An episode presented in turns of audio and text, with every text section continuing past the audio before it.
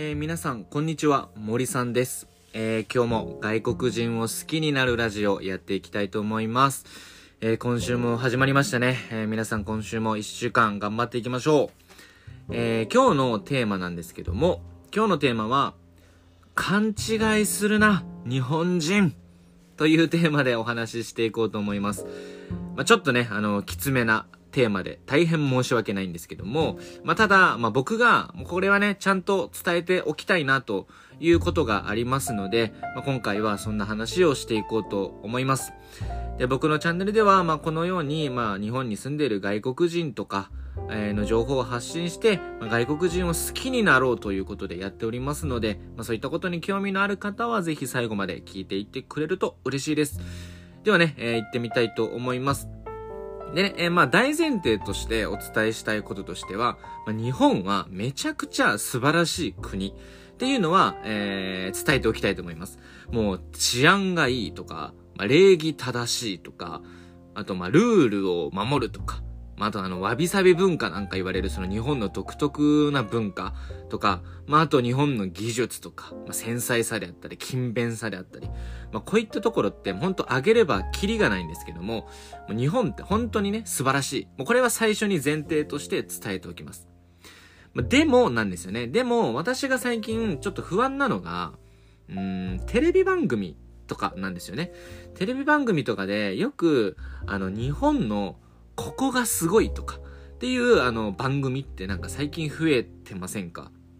なんか外国人が見た日本の素晴らしいところとか技術とかあと文化とか、まあ、そういう番組がすごく増えてるなっていうのを感じるんですよね。あとなんだほら You は何しに日本へだったっけ、ああいうのもそうだし、あとなんだなんかいろいろねありますよね。そういうなんか海外のその外海外から来た外国人が、まあ、日本に対してどんなことを思ってるのか、どんなことを感じてるのか、日本で何してるのかみたいな、まあ、そういう番組が、まあ、すごく増えてるんですよね。まあ、これはやっぱり、まあ、視聴率が稼げるから、まあ、テレビ番組も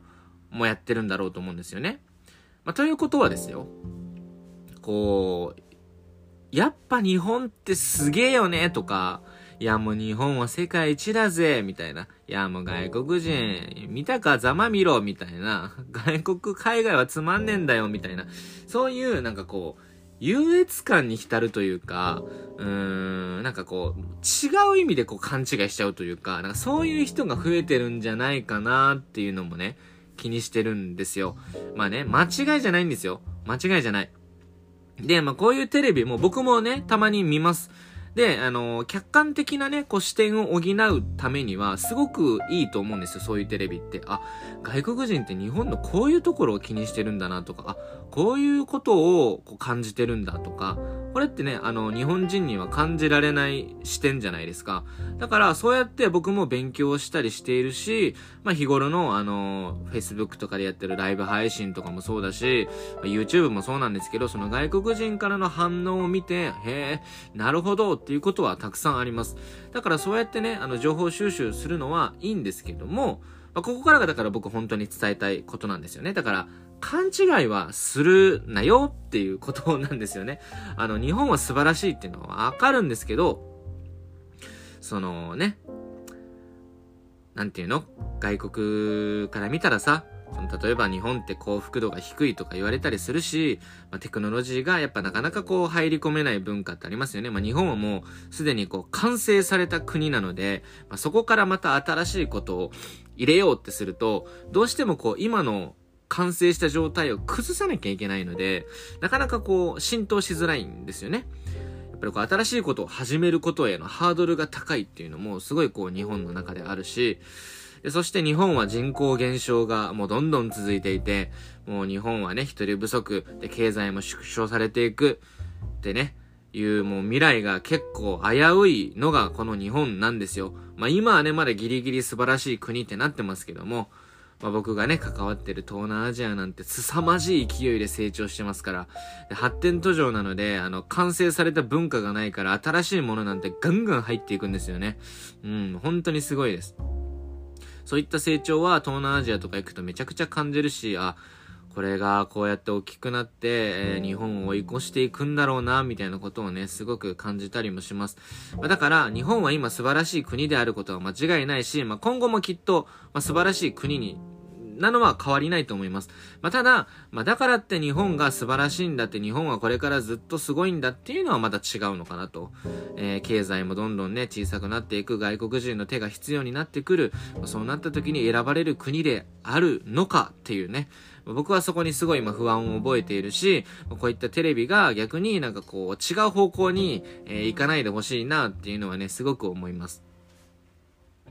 だから僕はこれからもこういったことを発信していきたいし、日本は素晴らしい国だけどもっとこう気をつけていこうねとか、もっと頑張らないとやべえよみたいな、そういう発信もねこれからしていけたらいいなと思っております。というわけで今回はね、えーまあ、勘違いしないでねというテーマでお話をしました。で、まあ、最近ねそういう海外からの反応みたいな番組とかそういったものが増えてきてて、まあ、そういう逆にこう優越感に浸ったようなこう自己満のような、なんていうんですかね、うん、なんか日本は一番だみたいな、そういう勘違いだけはしないでほしいなと。現実をしっかり見てほしいなと。日本は今 ジーディーピー もどんどん下がって給料も全然上がってないですよね。平均のね月収なんてね、給料はどんどんどんどんもう下がっていく一方で、貧乏な国なんて言われたりもしております。貧困格差もどんどん拡大していくと思います。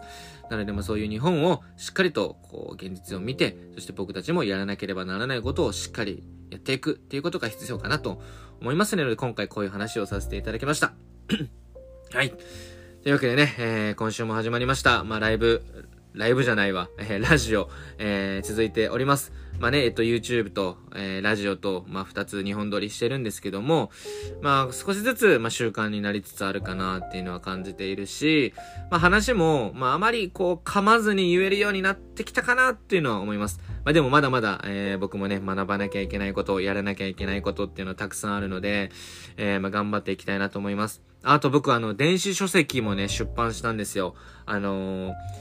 外、えっと、語学習得は環境がきゅうわりっていう、あの、電子書籍も出しましたので、まあ、もしよかったらぜひ見てみてください。まあ、語学を学ぶにはっていう、環境が大事だよねっていう内容も話してるんですけど、まあ、そういう日本の外国人事情みたいなところも、えー、ちょっと触れてるので、まあ、ぜひ、まあ、興味がある人は、えー、見てみてほしいなと思います。あの、Amazon の Kindle ですね。Kindle 本で買えますので、えー、ぜひぜひ見てみてください。というわけでね、えー、これからも引き続き、引き続き頑張ってまいりますので、よろしくお願いいたします。ではまた明日会いましょう。バイバイ。